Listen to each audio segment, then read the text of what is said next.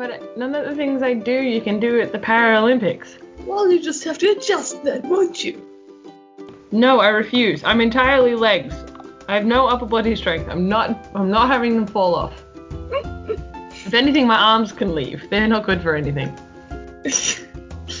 okay, fine. We'll trade arms for legs. Is this where we're at now? Yes. Okay. Well, hello and welcome to Tea Read Lightly, podcast of two dinosaurs talking about books.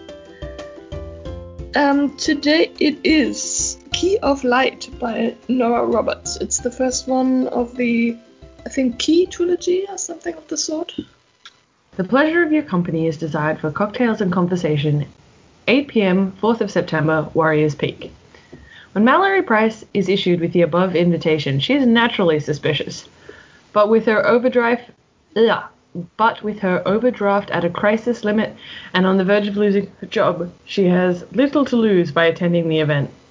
Only Malory is about to ugh, only Malory is about to get more than she bargained for. At Warriors Peak, she finds that she and two other women are the only guests of their mysterious hosts, and they are told an amazing story of magic, gods, and goddesses of demi- three demigoddesses who have been cast into eternal sleep their immortal souls placed under lock and key, and in every generation three women are born who alone have the power to free them, if they are prepared to accept the challenge.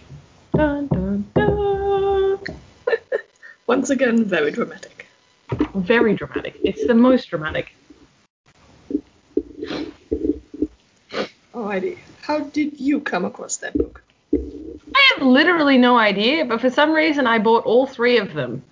Like Okay. in the same I have them in the same like series, cover art and all that kind of thing. And I have had them for actually years. For some I've got the UK publication and this is the 2010 edition.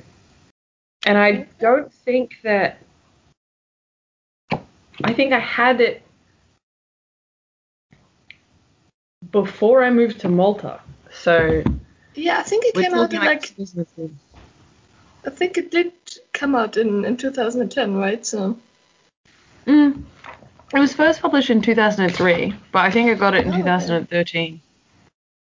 Yeah, 2003 in the United States, and then in Britain in 2004. So yeah, hmm, it's one of those books that I've just had for forever, and literally the only book from like adult romance rather than like teen romance yeah. is the only book I own in that, in that category. Okay. Everything else is like teen, teen romance, teen drama, or like, yeah, or it's a sci-fi novel. This is, I think I picked up a DJ Robb novel first, and that's Nora Roberts when she's writing thrillers, um, and then must have picked up one of her other books.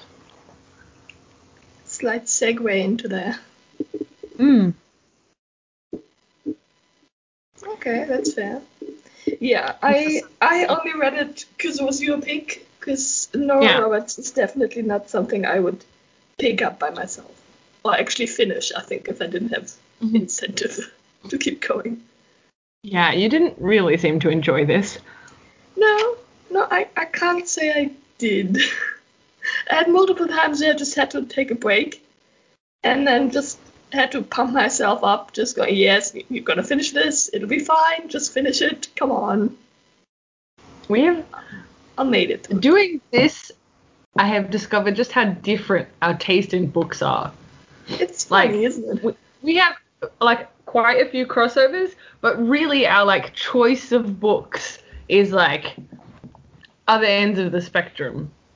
We've got some crossover in like fantasy, and that's that's literally it. Yeah. We, we have to make a nice diagram for that. I'm pretty sure there's something pretty waiting to happen. mm. I mean, like you've got a couple of teen romance novels as well. Not quite. yeah, like I mean, most of the teen romance I have is in the uh, fantasy uh, c- category, I would say. Like, yeah. if if I read YA books, which I do a lot to a frightening extent, I would say, um, they all have to be in somewhere either fantasy or sci-fi, because otherwise they're just sad, depressing YA novels. I mean, I need at least some kind of stakes here. Yeah, the world has to be in crisis to some level. Yeah, because otherwise it's just the, the the shitty world I have right here. Like I don't need a book that could look out the window. True. I mean, these characters are substantially younger than you. Usually. Yes. They still have their life ahead of them. They can save the world. I don't know. I think reading books is a lot of escapism for me. I don't tend to read a lot of things that are awfully realistic. Yeah, no, I same.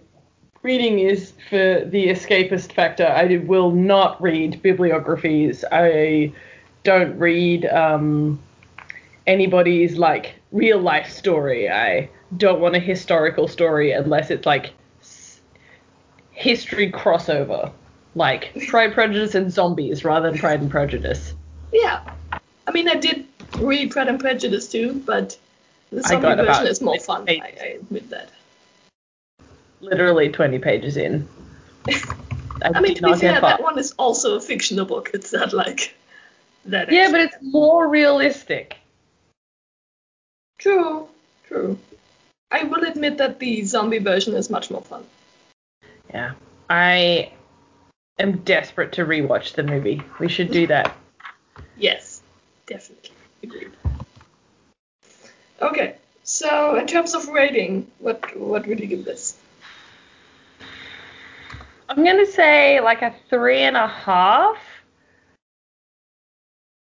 Because there's not not a lot really happens. This book is just a comfort story for me, and I love it.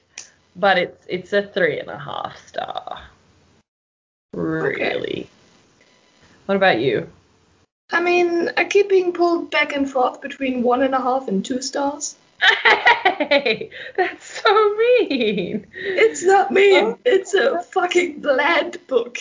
If you could turn a piece of toast into a book, this would be the I book. love toast. What's wrong with you? It's not butter toast. It's not toasted toast. It's just the soggy three-day-old toast laying on the counter, looking at you like you're gonna eat me or Why have what? you ever let that to- Why have you ever let toast go that far? And also, toast is required to be toasted, otherwise it's just bread. Yeah, yeah. Uh, yeah, I think this was just not for me. But also, I, I took offense to quite a few things in this book. There are a lot of markings I made in this book. I usually don't mark things a lot. I maybe put a put a bookmark somewhere for a funny quote or something. But I actually had to mark passages in this ebook because there was Hey, so much. this is no across the universe. So you bring that star rating up, and you bring your attitude up. This is at least It's- well written. It's boring, but it's well written. Yeah, but that's the issue. Across the Universe was shitty because it was badly written. This one is shitty because it's written well, but the rest of it is just shitty. No, Across the Universe was shitty because it was poorly written. There was no character development. He was just trying to describe a cool situation in which he thought of, but didn't really execute an actual story. Yeah, it's the same here. The characters here are all fucking bland. They're real people, though. I, will give admit fuck. people that are this boring. This is great. Alright, let's get into spoilers because I think we can't fight about it anymore without giving stuff away. Sure. Although All right. I'm, I'm, I'm not sure who would be like. This is not the kind of book where you have to worry about, oh god, no, you, you spoiled the great ending for me. Now I can't read it for myself. It really doesn't matter here, I think.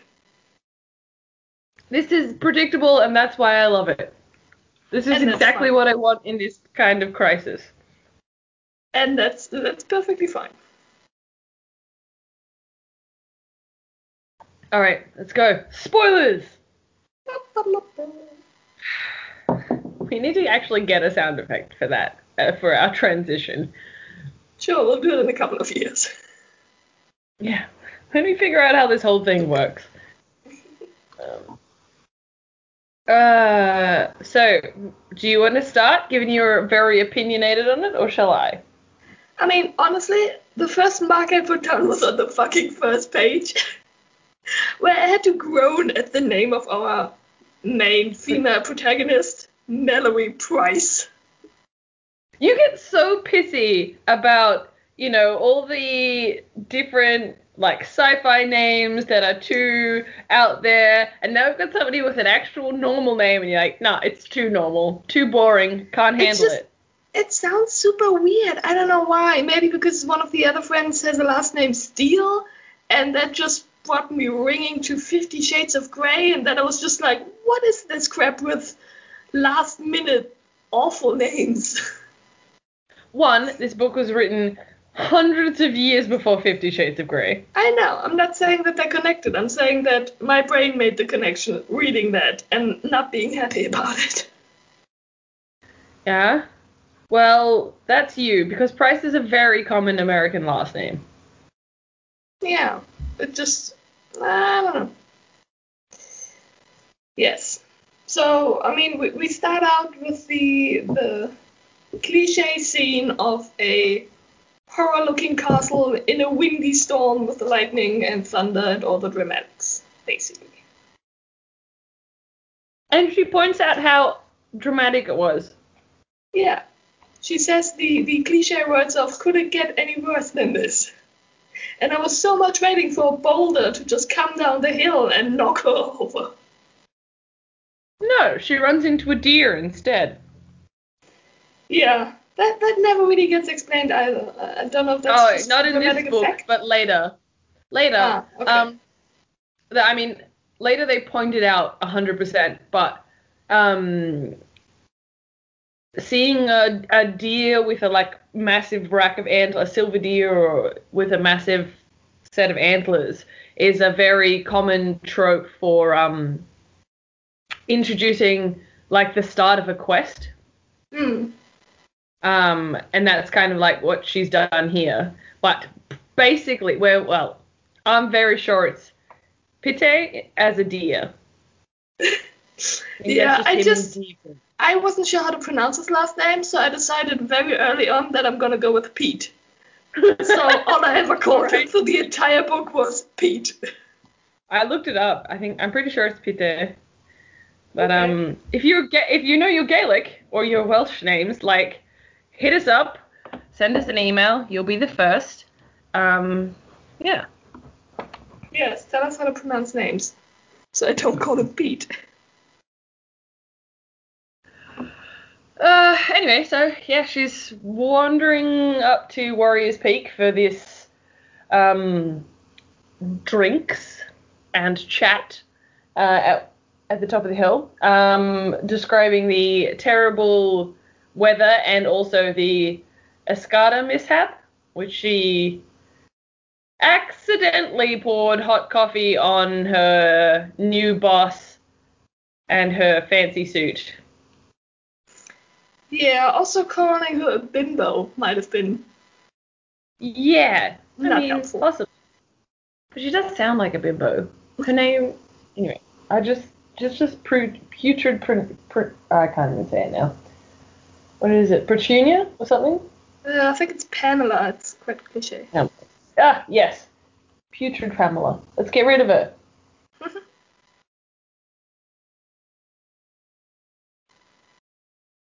Yeah. Um, yeah, so then we have this deer incident as we arrive in the gates, through the gates. And there are these giant uh, statues either side of the gates, huge warriors, you know. And she was like desperate to get out of the car and have a look at them, except, you know, it's quite a storm outside. Um, yeah. Um, and they arrive, and she's like debating about whether or not to get out of the car, sitting in the car, and a Welsh, an incredibly old Welshman opens the door, right? Mm, yeah. And he manages to block the wind with his giant umbrella. And then the doors open to this wonderful castle. Like, this is my inspo for our castle, just saying. and all this golden light comes cascading through the door with Rowena. Now, what do you think of Rowena? Well, I mean, she's probably one of the people who bugs me the most. Uh, the least, sorry. But then, yeah, we, we don't get that much character development on her either, honestly.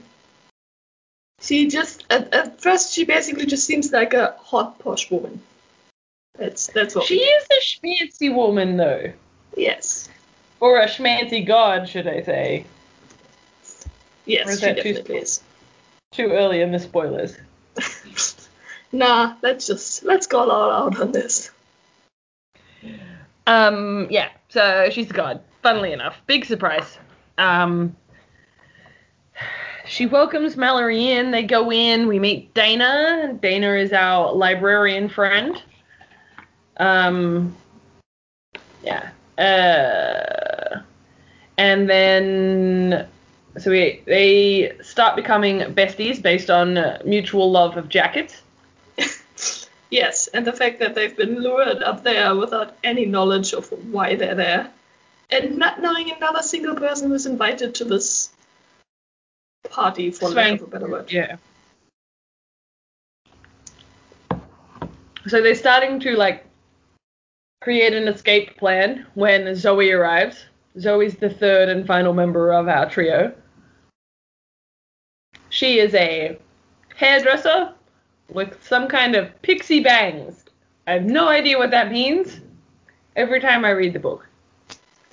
Yeah, I yeah. I think they're just really short bangs. I'm I'm assuming. We also in this in this chapter have this what I find really strange with Nora Roberts is that she sometimes does the weirdest comparisons.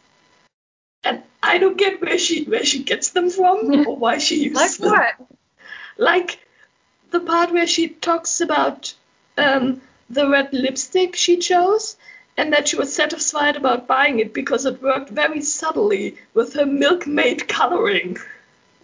I think you just have to give. You're trying to give the audience a description about what Malory looks like. Yeah, but what's in milkmaid coloring? You do realize that milkmaids can have different sort of coloring.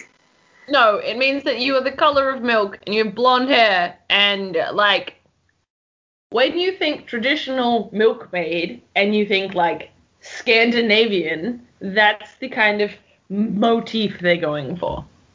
Yeah, I would have much more preferred her describing that in a different way. I just, I think I was staring for 30 seconds at just that sentence and the wording milkmaid coloring. Just being really perplexed. Uh-huh. Uh-huh. You're just trying to nitpick this story.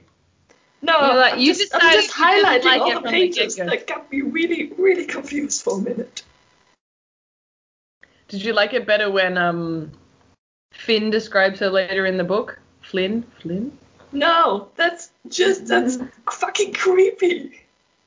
And I have highlight, I have that somewhere highlighted in tier two once we get there. So Uh, all right, cool. So they're all there, having arrived, and they're like, "Nah, all right, that's it. We're gonna leave. This is getting too creepy." And they link arm in arm for some reason, and they're like, "This is gonna be a Vincent Price moment." Um, and promptly, Pete, Pete enters the it enters the chat. So Pete, it turns out, is our host.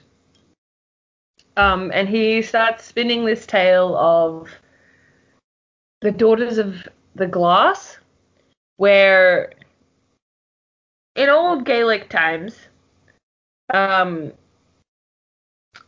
Prince Pooh went into the realm of the mortals and fell in love, and they decided to elope, kind of, but not really. She gets taken back into the land of the fairies, and they're like, hell yeah, bring it on, have three kids, all of whom happen to be daughters, who seem Yeah. to be like remarkably great children and everything is brilliant, except not really. There is people who are like, the fuck's this mortal woman being queen for? We don't want her to be Queen Poobah.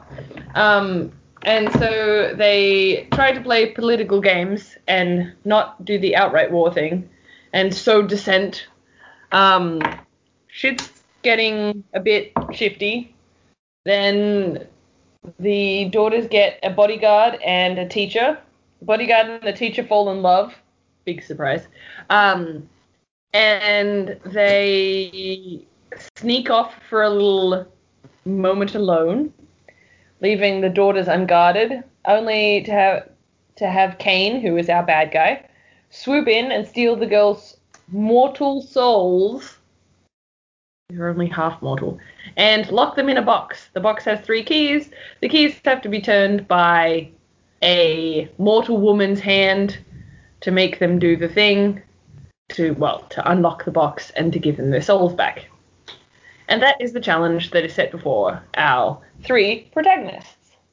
Yeah. Um. To be fair, it's it's also the Irish Gaelic ones, which explains all the fairies. Yeah, I mean, I'm not 100% sure that it's uh, just the Irish Gaelic, but yeah, the, it's the Curtain of Power, the Curtain of Dreams, which I think is the land of the Fae, but I'm not 100% sure. Yeah. I mean, I'm not up on my Irish mythology. good enough, I think. Sorry. And yeah, I mean, basically, Well, we'll pass for this podcast. um, basically, the girls think this is all a bunch of bullshit, but then uh, Pete and Rowena start waving the dollars in their face, and they're like, mm, maybe we should think about this. Yeah, they offer them a $25,000 down payment with a million dollars if they manage to complete their task. Yes.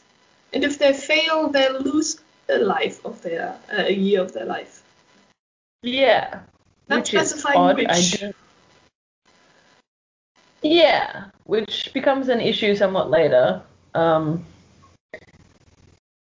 and the girls kind of, the women get a little bit caught up in the whole fantasy of the moment, and they're like, all of them seem to be, well, Malory's worried about losing her job, Zoe just lost her job, and Dana's just had her hours cut in half.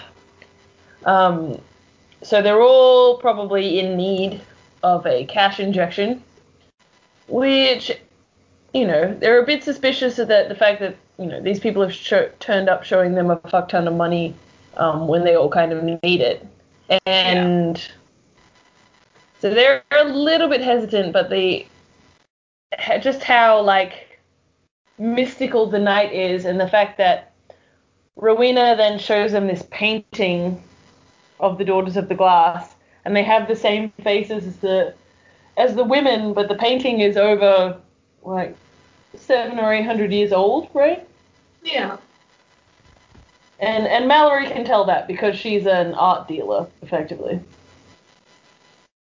She's immediately like, damn, this is a powerful piece of art. We do somewhat take her word for it.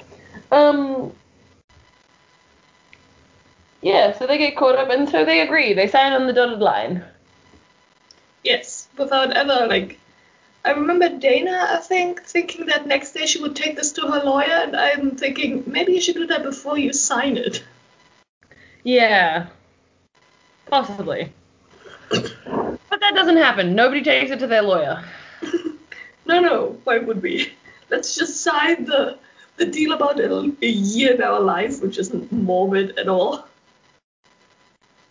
Yeah, who knows what year. Anyway, that's completely forgotten about. Move on. Yeah. Um, we then we then flash to effectively the next day, right? And Mallory is at work at the gallery, um, and gets called into the boss's office, where he tries to be as gentle as possible when firing her because of her issues with his new wife who wants to run the business herself. Um, and he's like, I'll give you a month severance and uh, a swift kick out the door. Basically, I remember she she's like, how many stere like or is it stereotypes or like one-liners can you put into just trying to fire somebody?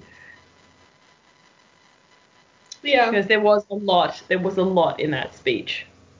Yes, kicking her off the nest and all those. Yeah, giving her a chance to fly on her own. The, the, the.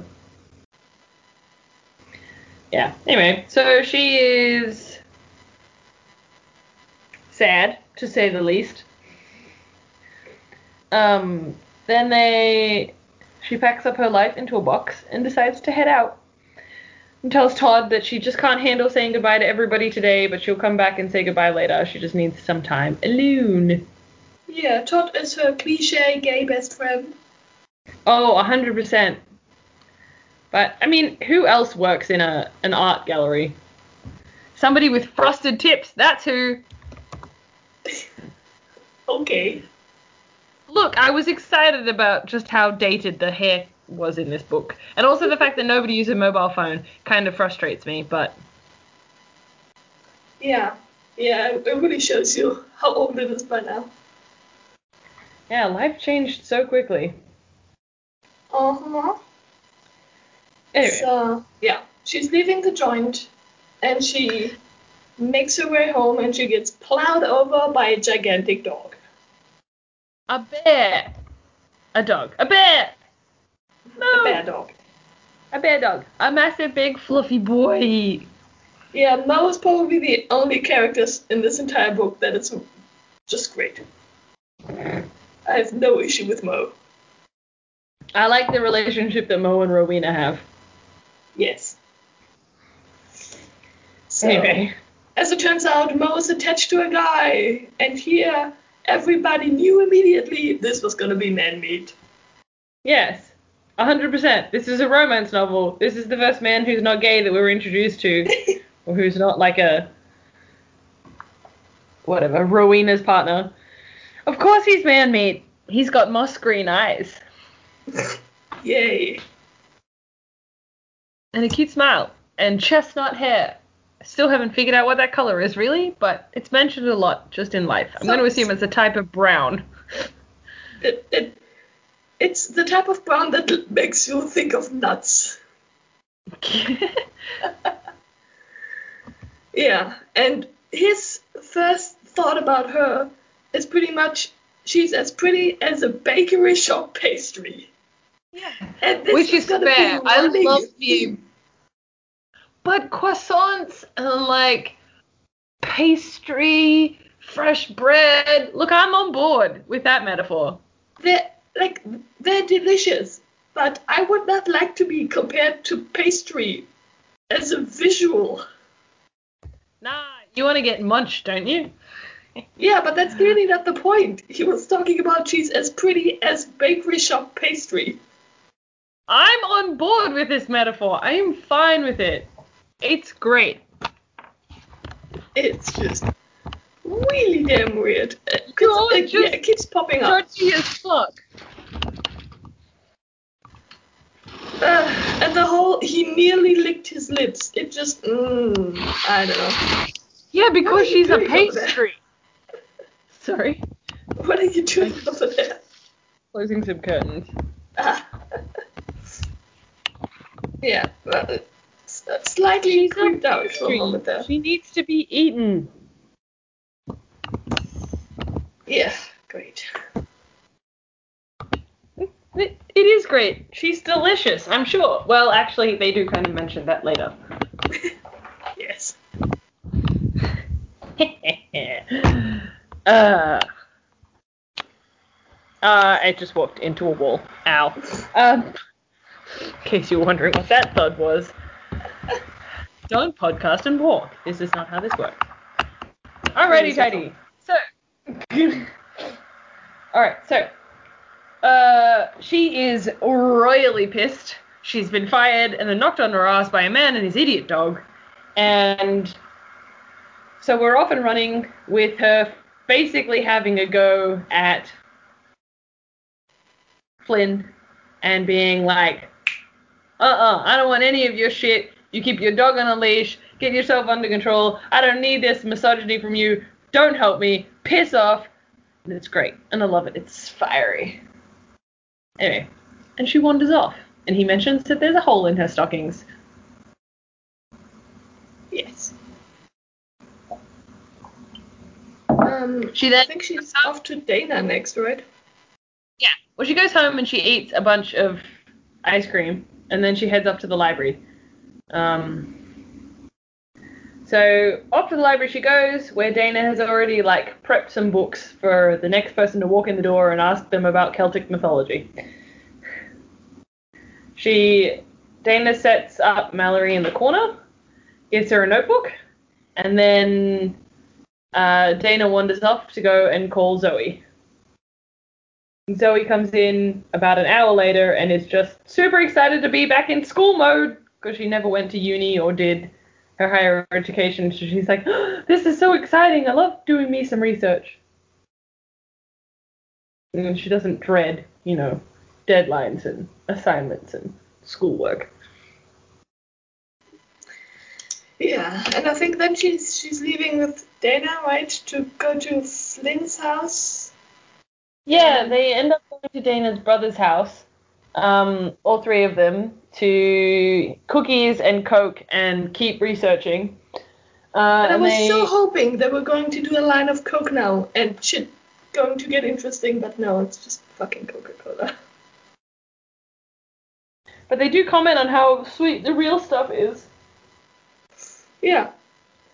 And they keep going on and on about the damn sofa. it's really ugly, okay? Yeah, I really ugly. the whole phrase of a sofa that shouted to Malory, a man bought me. I like that phrase. I think I it have- be very true.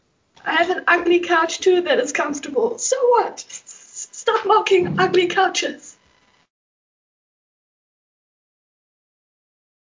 Also, mine is green as well, so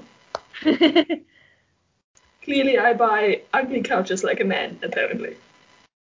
you just have manly taste. That's all I'm hearing. No, I'm just going for comfort over design.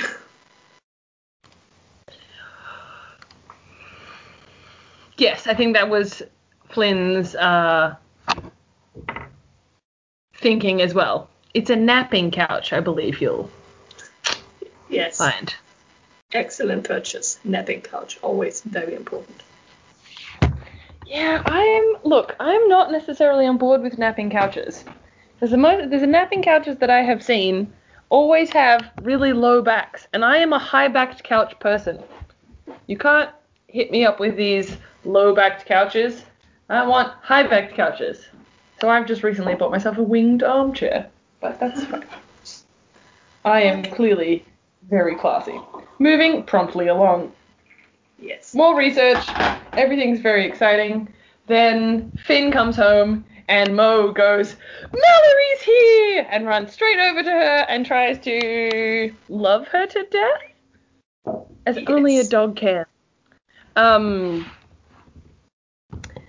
Zoe tries desperately to pry Moe off Malory, but it is not very effective at all. No, only Um, Cookie will do the trick. Yeah, which Dana shouts, Cookie! And Moe immediately leaps over to try and grab the cookie and slides across the kitchen lino.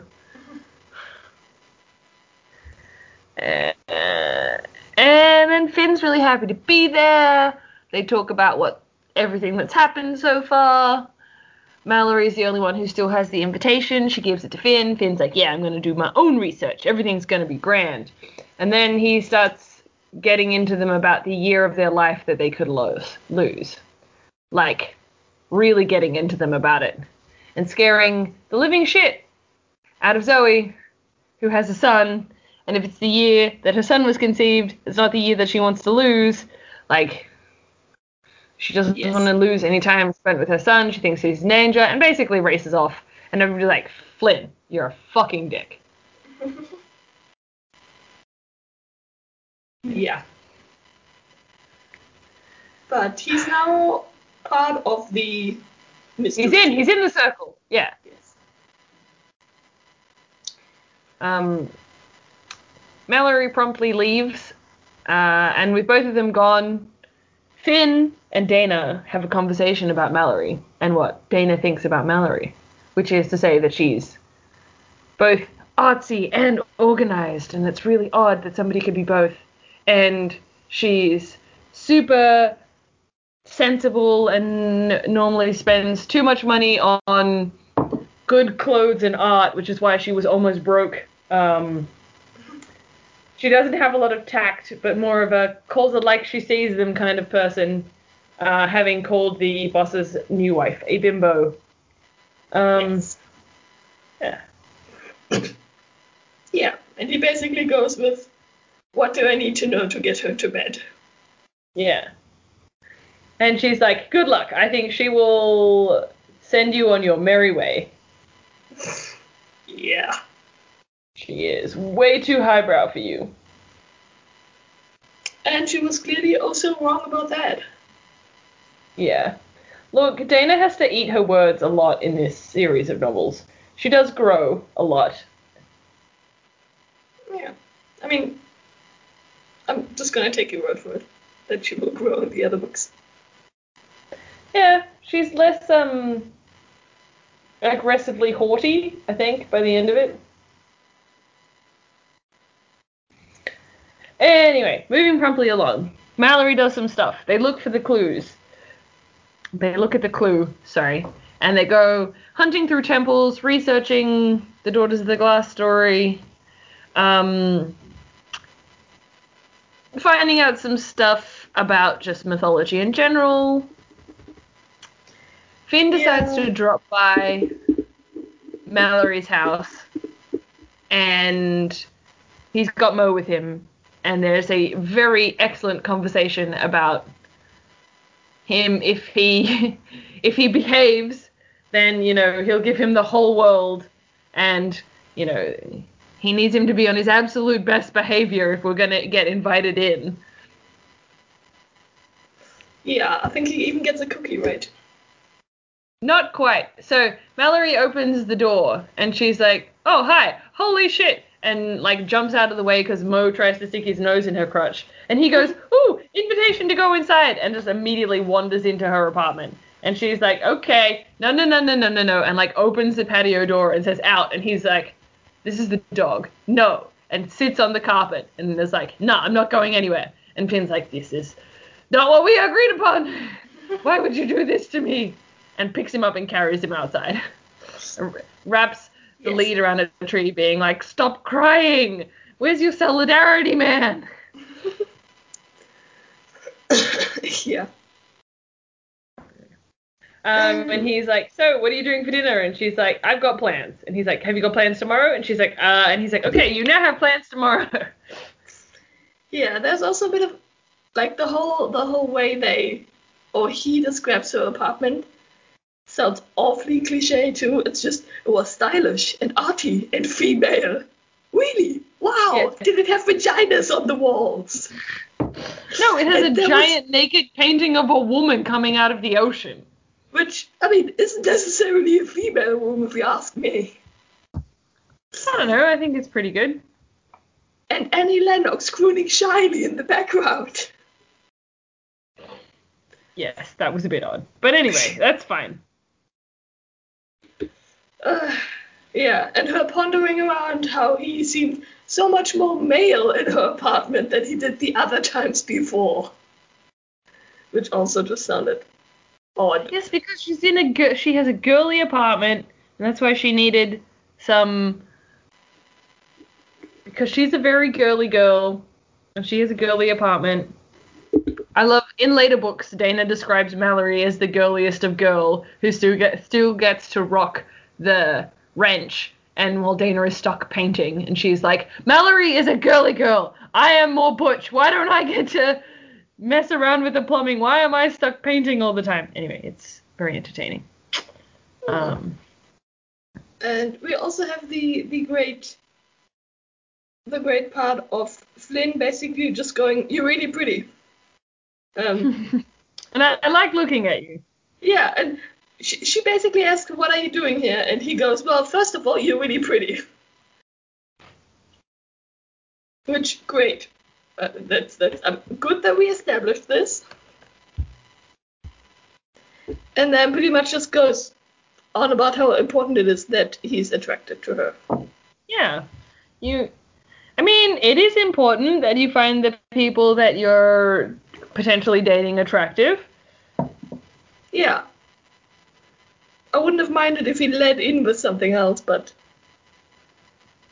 Hey, he calls it like he sees it. He's been real honest. yeah, definitely real honest. Um, Alright, we're moving along. Yeah. So yeah, they make dinner plans and he leaves with Moe. Yeah. Out the back gate, not back through the house. No.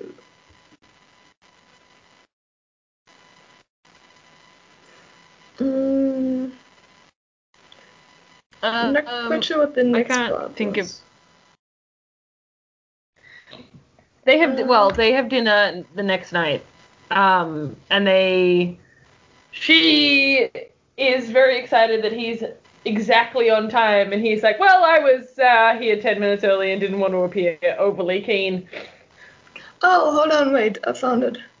Um, we have that really short chapter of um of Malory going over to um Zoe's place. Oh, and uh, oh yeah, and meeting Simon.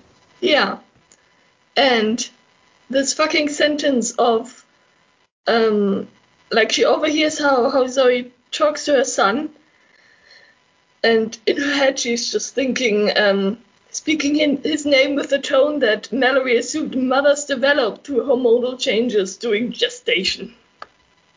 I look, I'm inclined to agree with that because there is a tone that I found that parents can just kind of articulate. Yeah, it's the tone I use with my parents when I'm pissed at them. How did you get this magical power and can I have it? Because I need a, I have a dog I need to get under control. I've sta- I've simply started copying the one they used on me. I, I learned by by observing it and internalizing it to throw it Right. back at them at convenience. Right. Well, so maybe you didn't need the gestational period, but clearly some people do.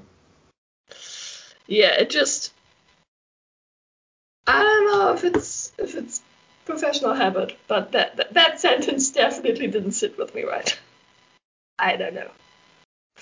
And we also get treated to an entire scene of Zoe's house, like the the the whole the the cushions were set so nicely on the sofa, and and then they go.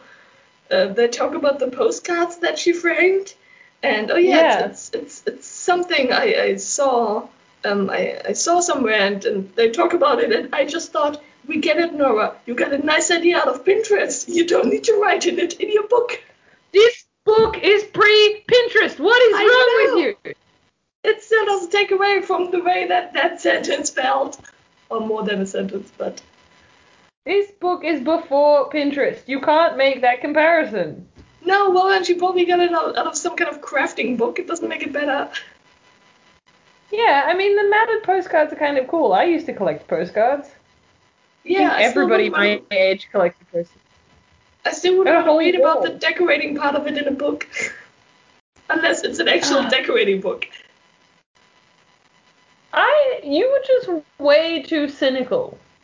You read Pride and Prejudice. That there is 20 pages of the opening of that book which are just describing the landscape. I don't think that you can get antsy about a single page describing somebody's entire home. Yes, yes, I can, because it's fuck ass boring. So it was Pride and Prejudice. I never said it was entertaining. How did you read it then? I only got through the landscape bit.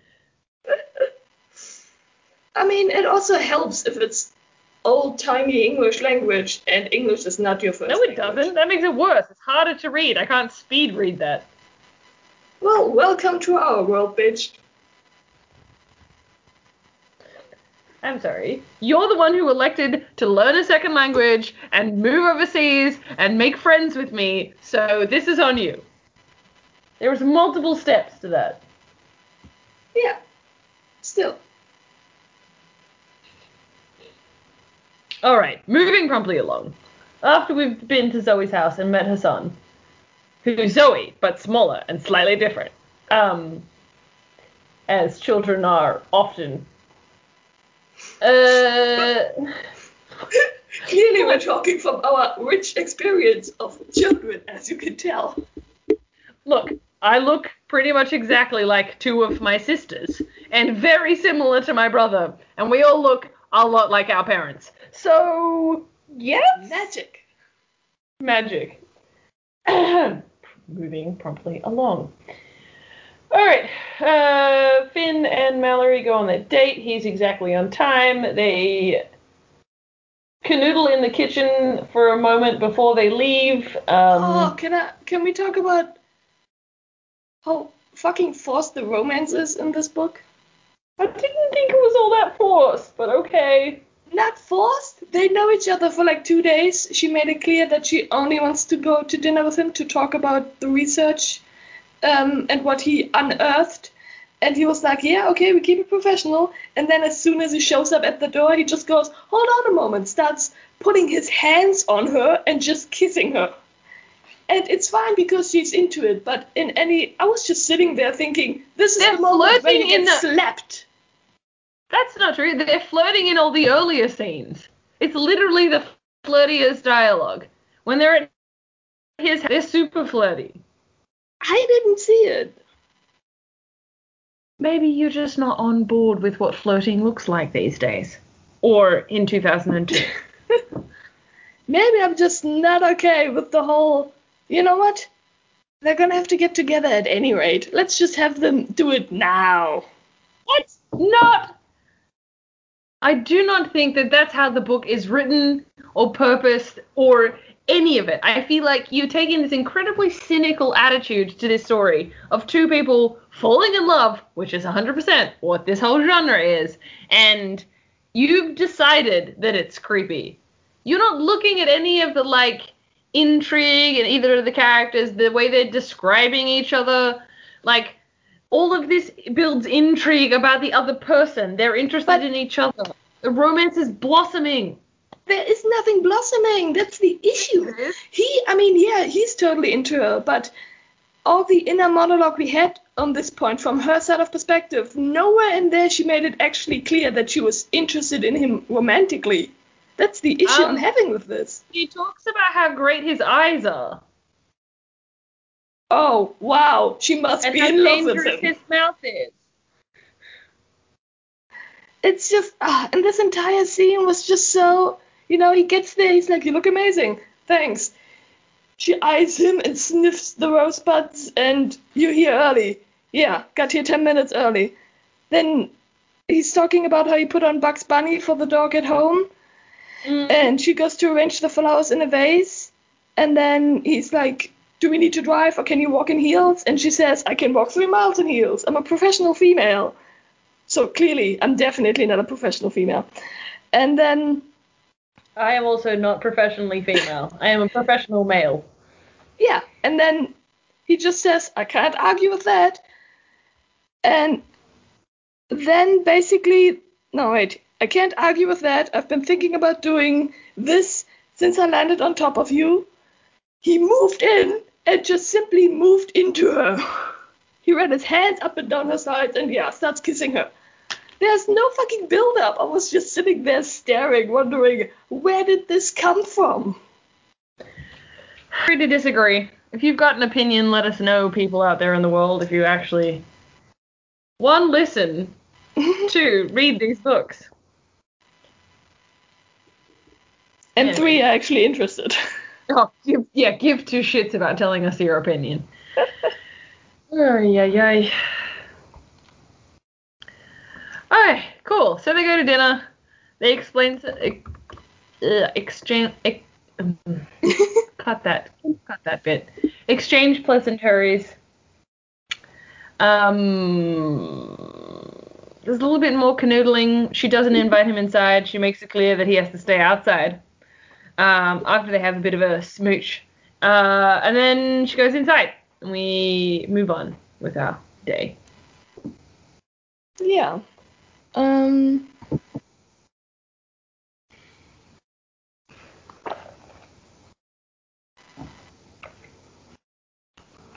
Is this when we get our first dream sequence? Um, I don't think so. Is it?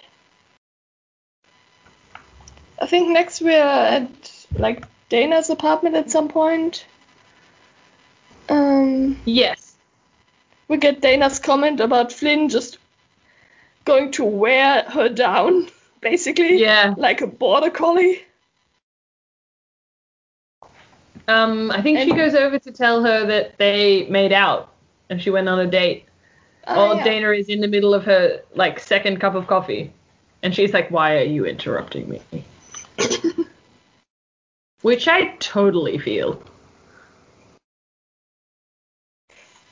Um, We get a description of the inside of Dana's apartment, which is just covered in books. Yeah, it sounds like a good place. Sounds like a tiny library. That's all we want, right? Yes.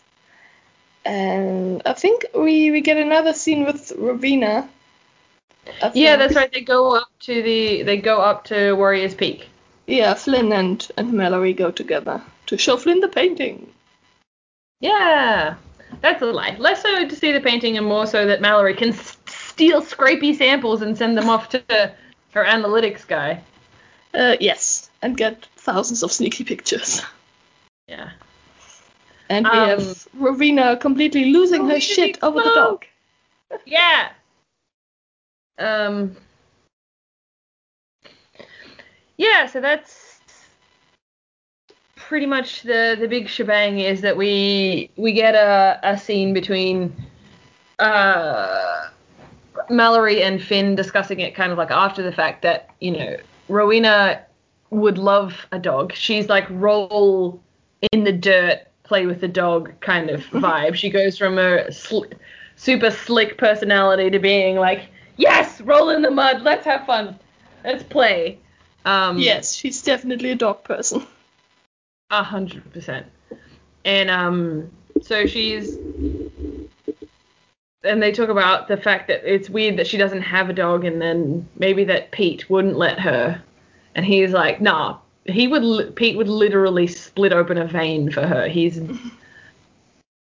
desperately in love, and um, yeah, that's it's kind of like, well, maybe this is the clue, one of the first clues about the fact that maybe that they're millennia year old and the dog's lifespan is literally nothing compared to theirs. Yeah. And I think at some point, somewhere in between, where we also, um, they also think that Rowena and Pitte are probably the, the teacher and the guard from Yeah, the so story, or at least that they later. believe that they are. Yeah. Because at this point, they still think that they're slightly delusional witch people. Yeah. And uh, then they get on the merry way. Um, we have another makeout scene in the car on the Oh. way down. Yeah. They're about to like do it in the car and then Moe is it's Moe Mous interruptus, if you would. Um Yes. Because, you know, and then she's like, Well, I really hope that was your tongue. That's one of my favorite lines. It's like, I really hope that was your tongue. Ditto. Like, oop. That could be gross. Yeah. Um yeah. and yeah, then they decide it probably won't be the best idea to have sex in the car at the side of the main road at daytime. A hundred percent. Um and yeah, keep going on. I'm just trying to remember what happens next. I was Um, literally next reading Next we have the dream, I think. Yes, next is the dream sequence. So, um, chapter seven is Malory gets uh, pulled behind the curtain of power or the curtain of dreams and experiences the moment that the girls have their soul ripped out. Um, and she basically she gets to understand Gaelic now. Super cool new magical power sometimes. Um and yeah, but only in convenient dreams, apparently. she wakes up like with the cold shakes uh, and immediately calls on Dana and Zoe to like bring bring moral support. She needs help, which is fair enough. Um, and then she describes her dream sequence kind of in detail to them, and they from this sequence we get to learn basically what everybody's names are and somewhat confirm that it's Rowena and Pitte as the teacher and the god. Um, Yeah, we also get this great line from Dana as she's being called, going, I was having a damn uh, good one myself. I think it involved Spike from Buffy the Vampire Slayer and a really big vat of dark chocolate, which I can definitely get on board with. yes, like that's the story you want to read, right? Damn right, I want.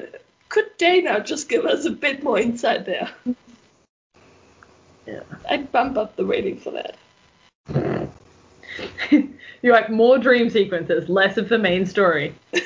um, from there, we switch perspectives and go back to Flynn, and we basically see him running the the newspaper, um, and how and how that kind of all works and how it's shaped his life. Um, and so after that little description, we get Dana dropping by to tell him about what's happening, what happened to Malory the night beforehand, and her basically defending him against Rhonda, who's been working at the dispatch since before Flynn was born, and he's like doesn't know how to handle um doesn't know how to handle her because she's so much older than he is, and she was used to sneak sneak him sweets at, when he used to come and visit his mother when she ran it. So Yeah, and she's starting to get bitchy about it because. Yeah. She's not happy the way he, he runs it, or she's not happy that he runs it, or I don't really know. he cut her article, and that's why she's like pissed off. Yeah. But it seems like there's an underlying issue going on for a while. Yeah, she bullies him a lot. Anyway, Yeah. Um, I think there we Don't have worry, Malory meeting up with the gay best friend, right? Todd, yes. And we have I like- once again honestly, the... I like- Sorry. I like Todd. Yeah. I mean, there isn't much to him, but what Todd- we get of him is nice. Yeah. Yes. We have Todd the the amazing phrase of bimbo Nazi, Yeah. which, okay, sure, Um, and a long-winded she's- story about Pamela fucking up at work, essentially. Uh, is that is that now or I thought that was later? This is where um, Malory goes in to steal the the list of cli- the client list, Yeah. um, and she learns that the password is mine, M I N E. Yeah, and that Pamela still had to write it down because she forgot the first two. Yes. And that maybe Todd discovered it on purpose. But this is where Todd actually asks her about Finn and what she thinks Flynn, sorry, and what she thinks about him. And I love the I love the the fact that she copied the the client list on discs. Oh, it's just It's ah, old. I This know. book is old. It just had me laughing. I don't know why. I enjoyed that part. Um, yeah. So, talking about about uh, Flynn and That he's funny and interesting and sweet and pretty bossy in a really clever way, so you barely notice until you've been bossed. Smart and I think tenacious. and Anyway, that, I then we then they're back at Flynn's place, right? Yeah, so after doing some cross referencing and eliminating, she had a workable list. She takes that workable list to Finn's house where they're having pizza and catching up with Dana and Zoe. And Zoe brings Simon over, and Dana gets really excited about making Simon do homework. But then Simon plays with Moe, and Flynn starts kissing Malory. Yeah. And Well, no, actually, that's not true. They don't. They don't make out here. Um, I mean, if he, Flynn, he if has a Flynn's real fishing, flirt with her. But it says if Flynn's finished kissing girls, Dana began. Oh yeah. Oh yes, that's right. Because he then tries to turn around and kiss Zoe. Yes. And it's pretty much another meeting of where are we so far? Where do we need to go? What's with the painting? Yeah. Um. And Malory is trying to figure out what painting it was that she saw at some point that reminded her so much of the Daughters of Glass. Yeah, the the art style. Yeah. Um. So that's where she has the the list of clients from the gallery. Um. And they start talking about the fact that there is no kind of like financial trail for any of the other ones. yeah, they Sorry, can't no financial trail for Pitte and Rowena. Yeah, Um, and there's nothing that comes through the real estate company either. it's a big mystery. Uh, yeah, and this is where we get the first mention of Brad. Um, so Brad is Flynn's friend, childhood friend, whose family comes from a shit ton of money, but he manages to pull off being incredibly wealthy, but also incredibly down to earth. Um, and uh, Flynn calls him to talk about art because he needed somebody's perspective. And Brad actually happens to know the painting, and the painting was apparently, or was, by all accounts, destroyed in the Blitz in 1942, for everybody who forgot when the London Blitz was. Which was handy because I had, in fact, forgotten when the London Blitz was. I definitely would have not been able to give you the exact year either. Oh. I would have had to Doctor Who episode is not doing enough for us then. Clearly, we have to watch it more often. I think that's the issue. Truth. Okay. Well, sadly, the TARDIS does not appear in this. Otherwise, my mood would have certainly picked up. Fuck, fine. I'm gonna pick one of the Doctor Who books now next time, so then you will stop bitching at me. Hey, I'm sitting through every bitching about Across the Universe too, which I made you read, so Yes, but you also agreed that was a bad book. yeah. Because it was. Is I still. disagree that this is a bad book. Well, I think that's just weird taste that we have.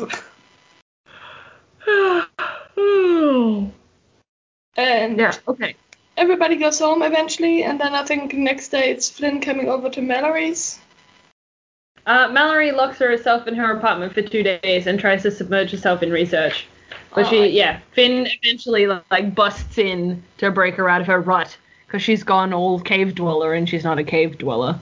Um, and then he very smoothly turns, sneaking her or like breaking her out of her own apartment and her funk uh, into a date where she doesn't realize it's a date until they're eating chick bucket a bucket of chicken while Sitting Moe races around. blanket. Yeah. Yeah. While Moe races around, um, catch, fetching the ball that Flynn keeps throwing. Super smooth. Yeah. Anyway. we get some we get some background info on Flynn and Mm. talk about his, His mother, who. I think is the most fleshed out character in this entire book. I would have much rather read about his mom. That sounds interesting. That's a lie. I mean, She's least, the most fleshed out character in this book. Moe is the most fleshed out character in this book. yeah, yeah, that's probably true. So yes, his mom and Moe on an adventure. I'm done for that. Ugh. Yeah, they do the whole background thingy, and then they don't know if they're making out at that part too. yeah, they make out. Yeah, and then we have the He decides he's not dangerous enough because uh, they talk about Jordan Hawke, which is another one of Flynn's friends who's a writer, and she was Yeah. like, "Oh, I met him at a book signing. He was really dangerous looking." yes, and we also get this line of um um hold on, are they still Um, Yeah, they're like still rolling around on the grass basically. And he goes, The only thing I've been absolutely sure I wanted ever, he realized, is you. And I was just thinking, You've known her for how long? It's love at first sight. Yeah, I know. I have to Because like. you disagree with the principle. I, I know it's a romance book, but just the the whole all the tropes that romance books use is just something I'm so not okay with. One day you're gonna fall in love exactly like a romance novel, and it's just to piss you off. It's just so that you'll be like, ugh, all of the tropes are true. That's what I want for you. yeah, I'm, I'm quite happy that I don't want that. Okay, we need. We've been at this for an hour and 16 minutes now, and uh, we are not even a third of the way through the book. uh, close. Um. Yeah. All right, so, so more canoodling. Canoodling, canoodling, canoodling. yes. Uh, we learn about Flynn's ex-girlfriend slash ex-fiance who broke his heart. Um, Um, Brad is coming back into town, Brad's coming back into town. Boys back in town. and as it turns out, he has a picture that seems to connect to the first picture. Yeah, we don't. He doesn't say anything about that yet, does he? Do we? I mean, Flynn visits him as soon as he moves into that house, and he goes by and he sees the painting, and he's like, "Oh my God, I have to call some woman to come by and look at it." Yeah.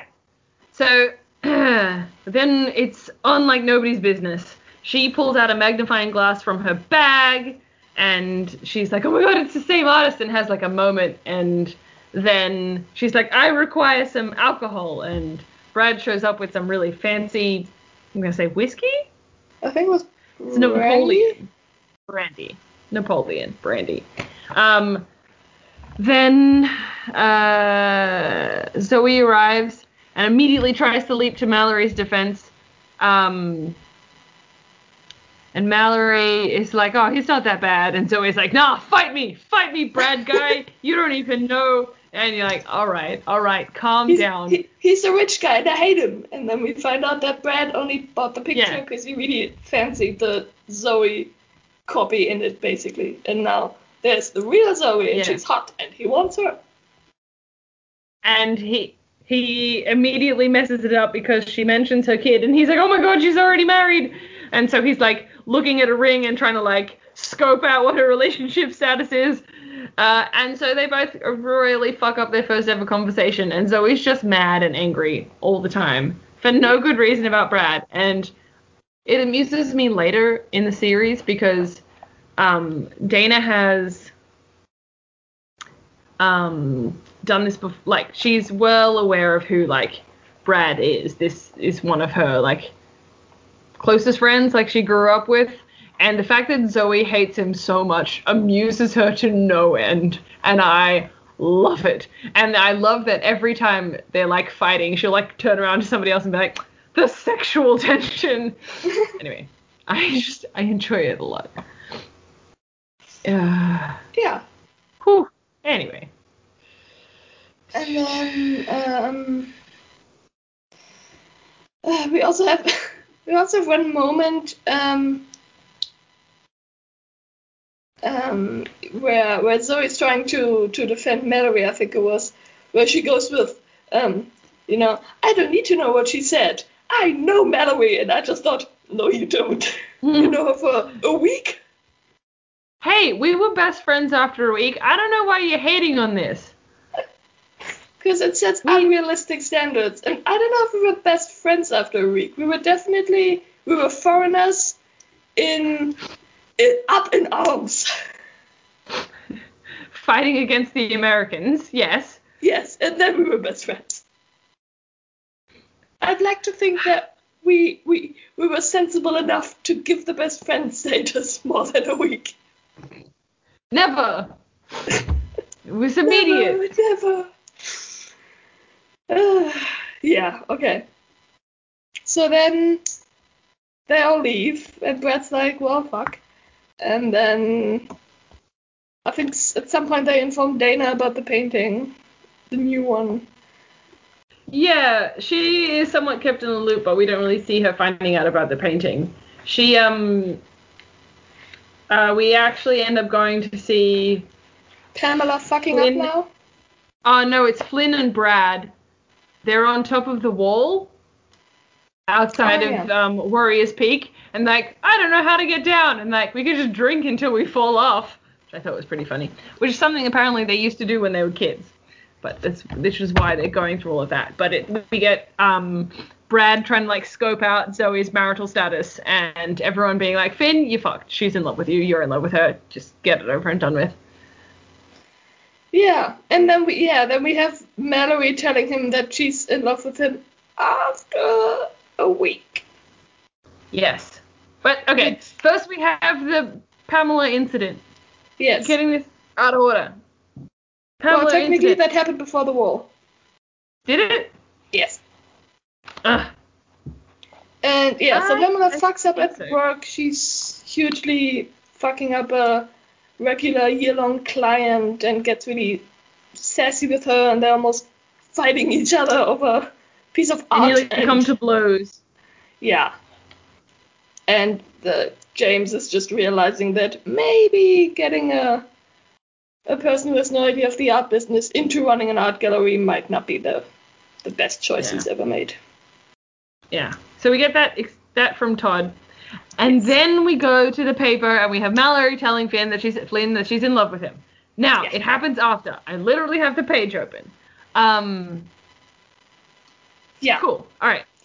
And All right, he's so just like, they, ah! ah! which Yes, and that honestly I would have probably been too. Yes. Um I also like the phrase of take a week, take the rest of uh like take a week to to um like to take this message in, and I'm thinking, Yeah. you mean Take it. Double take a the second, time take you a week, had to take the rest of your life. Just take it someplace I'm not. She stormed out of the office. Since blood curdling terror still gripped him, he didn't consider going after her. Yeah. Basically, she came in to tell him that she's in love with him after a week and offered him to take twice the amount of time. She made me think about it. Yeah. Yeah, and then she gets mad and runs out. And um, yeah, there's a lot of um, there's another talk with him and Dana, I think, about the whole he just he doesn't want anything serious, and she's like, oh, but you like her too, and back Uh, and this forth and back and forth. Yeah, we also this is the bit where we find out that Jordan has another painting in the same by the same artist as Yes, that's the one that Penelope has has been searching for. Yeah. So The they're King all interlinked. Yeah. Yeah, and so Then we get a girls' night where we bitch about men. Yeah, Dana admits that she used to date Jordan, and obviously that's gonna be a thing again. And everybody Yeah, hates because it's a men, and and we get drinks. Yes. But we also get um Zoe bitching about Brad, which just amuses me to no end because they have had literally one single interaction and she's like really anti Brad. She's just anti rich man. But um yes, it it entertains me a lot. Like a lot, a lot. Um because it's anyway. So be it. Anyway, there's a lot of bitching. Everybody's getting drunk. That's a lie. Malory and Dana get drunk, uh, eat chocolate, and then they get haircuts from Zoe, and both of them look fabulous because they didn't. They let Zoe just do her own thing 'cause she's super skilled and talented um, at doing hair things. Um, Yes. Zoe packs Dana off in the car after telling her once more about how terrible a person Jordan Hawke is. I really got to be careful not to call it Ethan Hawke. Um, Yeah, I always thought of Jordan Peele. I always almost went with the wrong name there, but that's a that's a completely different character. I was at least thinking Yes. in the same vein. I think yours is a little bit. I just went with name slip up. Yeah. But Um, yeah. And then, we then- have Flynn coming by, Flynn comes by. Flynn comes And- by. and Malory's. Oh, it's described that she's half drunk. Yeah. So she's just yeah, she's not full on drunk, trying to make this into a not uh, difficult situation. I think Yeah. we have that fucking description of her body being pink and white, delicious. Her body was pink and white, delicious, with an elegant cloud of hair tumbling down to tease her breasts, her eyes deeply blue and suddenly full of knowledge fixed on his as she stepped closer to him. Yeah, I just pink and Uh. white, delicious. I was just sitting there and rolling my eyes so hard they could have fallen out of my head. Ugh. But yeah, so they he he tries to do the gentleman thing and go like, listen, you've had alcohol, we shouldn't do this. But she insists. They have sex. Afterwards, he still goes. You do remember Really that you were slightly drunk and I tried to stop, right? Right?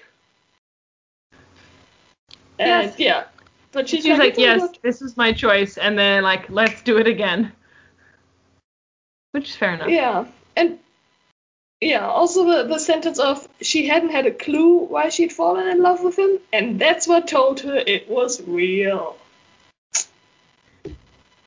Because he's nothing like anybody else she's ever dated. I don't know why you So can't just be she- happy for her. Why are you so cynical about this? This is a romance novel. Yes, I know. I hate romance novels. If I don't get to be cynical about this, then my life is pretty much over now, because I'm a cynical, pessimistic person. That's me. Ugh. One day your life is going to have romance novel aspe- aspects, and I am going to enjoy the absolute shit out of it. yeah, right. Um, okay, so then we have Malory basically deciding that she's gonna make him super uncomfortable with the fact that she's in love with him, and it frightens the living hell out of him. So she decides Yeah. to send a dozen roses to his office. Yes, I think that's great. I enjoyed it a lot. I mean, it Ah. was a funny role reversal, Yeah. But also, people out there, please don't make other people uncomfortable with the fact that you love them. This can turn out I much less funny and happy ending. excited to see. Yeah, possibly. Uh, But yeah, so he, uh, she, I think she tells the other girls about the night, and I think she specifically goes out to tell Dana, doesn't she? yeah, I fucked your brother. Sorry. No, okay, okay. So she goes to her back to James because James asked to see her. Um, Yeah. And then halfway through the interview, instead of like accepting her job at a higher rate of pay and without Pamela there, she's like, nah, actually, I'm going to jump in with the other two and start my own business. And thank you very much. Uh, bye, James. See you later. Um, and like walks out, and she's like, holy shit. It was if sensible Malory had stepped to the side and listened in shock as reckless Malory took charge. I can't come back. um, and then she immediately like drives over to see the other two, and um, that's when she talks to Dana, and she's like, "Here's what happened. I will back out of being in a business with you. I'll back out of everything else, but I'm not backing out on Finn. Flynn. Jesus Christ, I'm just calling him Finn from here on in. Um, and yeah, Dana's like, well, it sounds like he's screwed. So are we ready to do this? I don't care. I'm not his mother. Yeah, and then Dana goes back home to Flynn and goes, I'm gonna go into a business with her, and you're fucking her, and whatever the issues is here, really. Yeah. Um, I think it. Well, she just wanted to talk to him about it, and then she like she misses him at the paper, she misses them at the vet, and then she like finds him at his house, and she's like done with being like excited and happy for them, and now she's just mad, which I understand. Yeah. Been there. No, you've never never felt that way before. Like, damn it, now I'm just mad. Let me. I'm gonna do something with his anger. yeah, probably. Um, Yeah, and then he, yeah, he basically says that he w- received the roses and then has like laughing film for it. And Yeah, and he says puts that he them in put them in the bedroom. back room. Yeah, put them in the bedroom, and he's like, this role, role reversal is natural and it has to go net to back to its, its, I don't know, scientific order or whatever he calls it. And, um, And then she gets really like happy. She gets really happy because he's like super embarrassed and uncomfortable, and he she's like, "This is great. I love it. Everything about this is great." And she tells him that she loves him, and he's like, "Love you too." And she's like, "No, you have to say it. I love you." All three words. Choke them out. Go ahead. I love you. Now go away and don't come back. And then we have Jordan showing up Yeah. because he decided instead of just sending the picture that they needed or the painting that they needed, he would just come around with it. Yeah. Which is fine. Uh, yeah, and then Flynn and Jordan have a whole discussion about Malory. Yeah, and, And, he keeps uh, putting sexy last, which is why he's totally screwed. Yes. Um, then I think we have another moment with Flynn, Jordan, and Brad when all three of them catch up. Yeah, they get drunk and stare at the paintings. Yeah, and then the next morning they drive up to. Uh, So Finn also has a nightmare from Kane about getting his soul ripped out. Um, and then yeah, they take the opportunity to drive up to Warriors Peak and um, yeah, can basically confront um, Rowena and Pitte about uh, about the just like how real the dreams are, how vivid they are, and what and what's going on there. yeah. Um, And then so they the girls end up going over to Flynn's house and seeing the paintings there and being like, "Well, where are they? This is real suspicious that they're not here." And then Malory coming to the conclusion that she needs to talk to Rowena and Pitte on her own, right, and get some answers. Only to Yeah. drive up there and then find the men are there, and she's like, "The fuck is going on?" And in the meantime, Rowena's just been like real cat and mouse with the boys, telling them that they're little shits for like doing this without the women because it's the women's job, not their job, and they should just like back the fuck up. Um, right up until she finds out that Finn's been attacked in his dreams. Um, yeah, and then we have a fight scene between the girls and the guys. Because the women are like, you think we can't do this? And they're like, it's our business Oh. too. And they're like, no, it's none of your business. And yeah, yeah, which is true. It's none of their business. no, no, it is not. And yeah, then I think we finally have Rowena and Pitte giving them a bit more information. Like a little bit, but and mostly confirming what they were already starting to suspect. Yeah. Which, yeah, helps semi. I mean, Rowena is promising that she will do whatever she can to keep everybody safe. But it's Yeah. clear from the way she's phrasing it that that only goes so far. There's not a lot that they can do because um, just because of the rules that are in place for them in the mortal world. Yeah. It's all very much. It feels very, you know, Hunger Games type. There are rules to this game. Yeah, just a little bit. Um, yeah, so at some point I think the women storm out once that's over. Yeah, and they're all mad at the boys again. Yeah, and then Malory has another dream where she's Yeah, but this time it's a little bit more violent, or at least more shocking for her. yeah. Kane is basically showing her all the things she uh, he could give her if she promised to let the whole key thing go. Yeah. Um she basically ends up finding her baby that uh, she didn't have a name for in her dream and it makes her very confused and really like throws her for a loop. and um, she while she's trapped in his dream trying to get out, she can hear Finn banging on the door because he can hear her screaming. Um, and he can't seem to get into the house and do anything, and she's like trapped in a dream. Anyway, she finally wakes up. She lets Finn, Flynn, back in the house, and then they talk about the dream and everybody's feelings. They have sex again, and um, everything's okay. Mostly, yeah. Mostly okay. Um. Yeah, and then he pretty much organizes her Dana as a babysitter. Yeah. Um. And we have this. I have to say, I probably like Dana most out of all the chicks. Yeah. We Dana's my this- favorite as well.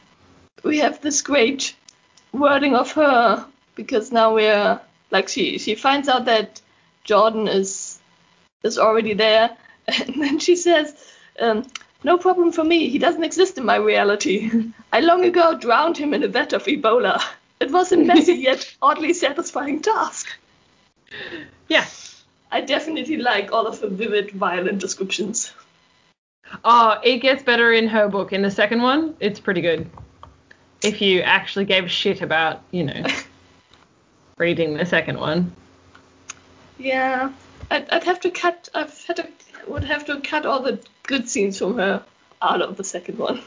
It's too much work. Eh, possibly. Yeah, so we have Dana meeting Jordan again and them fighting slightly, and Jordan trying to make a move on her and her going, "What the fuck are you doing?" Uh, is what he makes a move on her in this book? I didn't think it was in this book, but alright. Yeah, in the kitchen, he's like Oh yeah. some sort of banter, and then um, he tries to, I think he tries to kiss her. She then tries to stab him, right? I mean, yeah, she steps back and grabs a knife off the kitchen counter and pretty much tells him that if he tries that again, she's gonna hack his fingers off. Brilliant. Brilliant. Love her. Dana is my favorite. Yes, try that again, and you'll be bleeding from various fatal wounds. Yes. This is, Definitely. th- this is why Dana's our favorite. Yes. Okay, and then we um, have some more debating about the symbols and the paintings and all that. Um, Malory stays there to study the new painting from Jordan. Dana leaves. Jordan assumes babysitting duties. Um, then I think we have the girls' night, right? The whole Manny and Penny. Oh yeah. Yeah, where they uh, decide to play with the Ouija board. Ouija Yes. board. How do you play the Luigi game?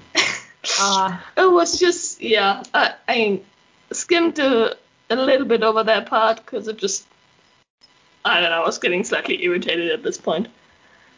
oh, we're like most of the way there now. Yeah, and then some kind of basically they made like a mystical invita- invitation or some shit, and Rowena shows up and goes like, "What the hell are you doing? This is a bad idea." Yeah, so they just kind of like open the gateway because they're like now they believe and they're committed enough and this is something that they want. And Rowena's like, yeah, the fuck were you doing? Like, excuse me? and then she like pours salt on it and like burns it. She's like, we are not playing with this magic again. Don't be Yeah. so stupid. And then she stays and gets her hair cut as well, I think, or some shit. Yeah, she stays in for the girls' night, which I thought was kind of great. And then she she gives Malory a, a crystal to keep her safe in her dreams. Yeah, gives her a really good night's sleep. Yeah. And then next day, Malory visits Flynn again. I think at was it at his place or was it at the newspaper? I can't remember. No, it was at his place because she um she sees Jordan in just his underwear, and Flynn goes, "Put some clothes on." No, that's from when she comes through the first time, right after um, Flynn has his dream, and she like sees Oh, Jordan in his underwear, and then sees Brad in, in Yes. his underwear, and she's like, "Whew, a morning full of naked men." Yeah, yeah, Um, but after the afterwards, she goes over to Flynn's house. She goes to visit him at the dispatch, and she sees him, and she's like, "I know this is a really personal thing, but I want to like go through your house." Um, and he was like, mm, "Okay." And she's like, "I think the key is there, or like the key is surrounding it, because I like making a choice about like." where you've chosen to be and where I've chosen to be and all those connections. And he's like, yeah, okay, you can go through it. And she basically does a massive cleaning blitz on his house and then starts making him dinner. And he was Yeah. like, he came, he he was coming home being like, ah, I've got like, I've got this, this is my ace. I'm gonna play. I'm gonna like woo her and take her out to fancy dinner. Um, Um, in between of that, we have the the scene of Zoe and Brad meeting at the new the new building for their business. oh yeah, Yeah, right. where he basically they have a semi civil conversation about her plans for uh, her attic in there for the cellar. And yeah, him basically going, we're gonna have a sale at the um at the tool shop or whatever he's running. And it it ends more or less better than the last time at least. Homemakers. He he runs homemakers. They're gonna have a sale. Yes. They're gonna have a sale on paint. Yes. Um. We also forgot to mention that they get another message from the Ouija board, which is your death, Yeah. or you're Just- all going to die, or something in those veins, which is, you know, great. Yeah. Yeah. Just excellent. I also I don't know which. Um. What was it? Um. I think it was probably Dana again who who went that um. Um. That, that she did a pajama party as a kid before with the Ouija board or something. Oh yeah, and, and, she's and the name of the man she was supposed yeah the man she was supposed to marry the name that came up was Pittsburgh and she's still waiting for Pittsburgh. yeah and then at some point as they're setting it all up and Zoe's like super focused and like let's get into this and what what question should we do and Dana just goes can it be about the love of my life I pine for Pittsburgh which Yeah. yes that was hilarious um thoroughly entertained. Yes. Um, and yeah, I think then we have the the whole her cooking for him in the now clean Yeah. house scene. Yeah, and she finds this huge bag of dog food that was hidden in the oven. That amuses me. I thought it was in the "Oh, dishwasher. very good." Oh, maybe it was in the dishwasher. Yeah. Yeah, and oh, also he he wrote some kind of article that she Oh, she yeah. read just before about how it's not always somebody who draws who creates art, but everybody in their own way creates art and blah blah blah. Yeah, setting the this is after the the what is it called? The meatloaf thing is a person who manages to put, you know, a meal on the table every night for all the people that um that they love how like that is that not art and every person who manages to fully write their name are they not constructing for themselves their own kind of artwork anyway it's very Yeah. So she decides to make him some meatloaf, yeah cause that's just sweet. Yeah. Anyway, so that works. He gets in her pants, um, which Yes. is great for He him, I guess. He loves her on the ugly couch, On the ugly couch. Anyway, and they're set. and she's now everything's sold on the done. couch, Yeah. cause that's how you get. No, no, no. Couch. She'll move in as long as he gets rid of the couch. Or no, wait. No, she said, Promise me "You'll never-" never get rid of this couch. Yeah. You're right. You're right. It's She's terrible. sold on the couch. So if you want to keep the ugly couch, fellas, make sure you tell her that you love her on that couch. on the couch. Um, If you have an ugly bread maker, it's a bit more tricky, but you can work with it. terrible. Anyway, we're in the final chapter. Here we go. We're gonna reach some conclusions. Well, So, not really, but sure. yes, they arrive at the house, at the house that they bought together, in which they're all starting their businesses in. They're Yeah, very excited. Malory realized that the key must be there. I mean, not really. I think they go there to just do work on the house to start off, and then as they're like changing the locks, um, like Zoe unlocks the door and they all step over the threshold, and Malory's like, oh, "This is the house that was in my dream," and then everything just kind of goes black and spooky. Great mist rolls in, a huge storm enters the valley. There's lightning, there's thunder. Flynn is driving. Everything is really exciting. Anyway, Flynn like pulls up to the house. Moe's going crazy. He dashes off into the house.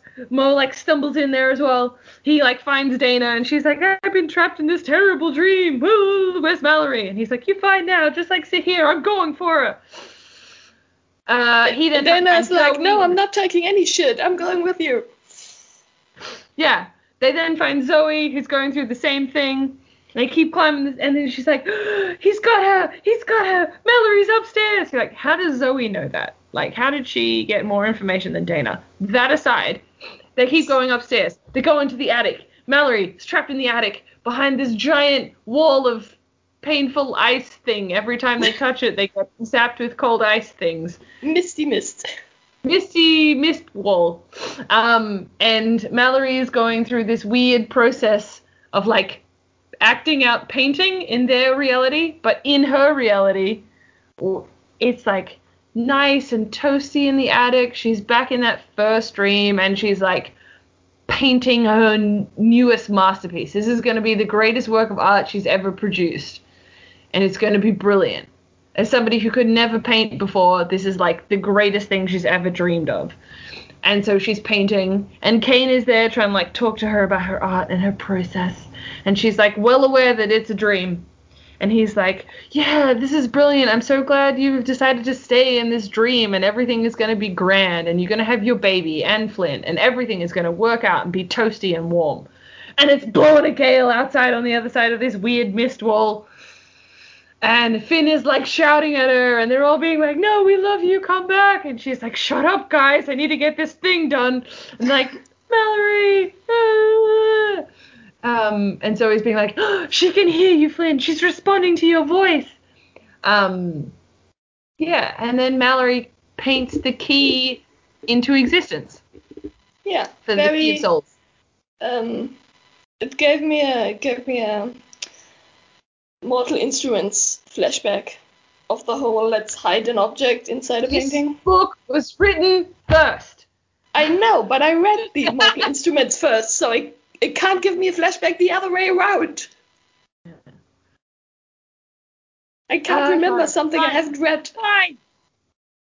Yes, it does kind of have some Mortal Instrumentsy vibes there. Anyway, she paints the key into existence. Uh, she defeats Kane basically by pulling the key out, and then he has no power over them for some reason. I don't know why he leaves.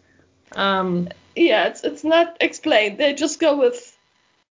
And now everything is well. Ex Machina, don't ask questions. But the the mission is accomplished. Finally, they go mission is accomplished.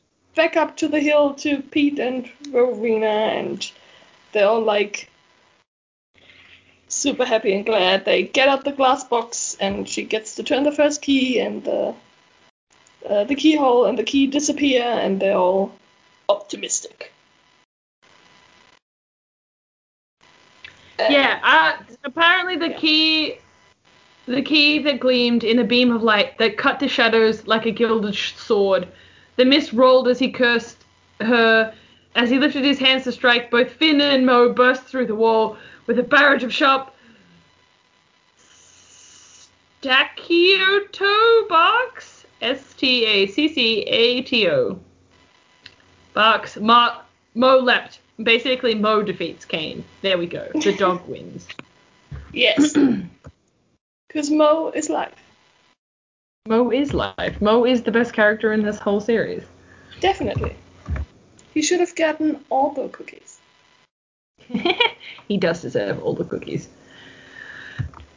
Anyway, so yes, then they take the key back up and everything is great and grand and the book is over. Ta-da! They have Fancy Lamb in the castle, which is my dream. One day we're gonna have Fancy Lamb in the castle. Yes, definitely. We'll, we'll get a butler and we'll call him Pitte. It'll be grand. It'll be fan fucking tastic. Anyway, so are you still only giving this book one star?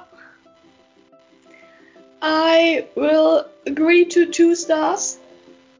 The half star is for Dana. That's as high as I'm gonna go. Okay, two and a half stars then. No, two. Damn it. All right. Well, I'm still giving it three and a half. I love these books. I think I read them every time I'm sad and I need to believe in love again. I mean, that's good. It's for me. It has oddly the the opposing effect when I read them. I believe less in love. I think I think I need the the cruel, realistic view on it that some other books give you, where there's still a happy end, but everybody is willing to accept that it might not be as convenient as happy as as all the cliched stories tell us, and that's fine.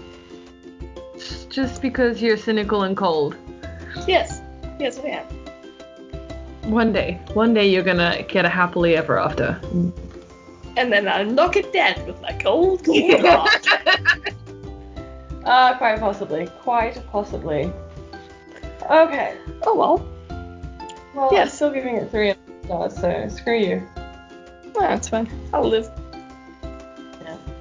Well, so you can join us uh, next week when we review. What are we reviewing next week? It's a darker shade of magic. We're doing a Schwab book. It's probably Ah, not how you pronounce the name, but I fucking love pronouncing it that way, so. Okay, well, we're doing a Schwab novel tomorrow, next week. Um, you can follow us on Instagram and on Facebook. Um, Catch Like our next episode subscribe. somewhere Yeah. around here. Whatever you are listening to this on, we will probably have more episodes on that platform. Please, Yes, like, listen to them subscribe, do all the things. Yeah. all right. Well, we'll see you guys next week. Bye!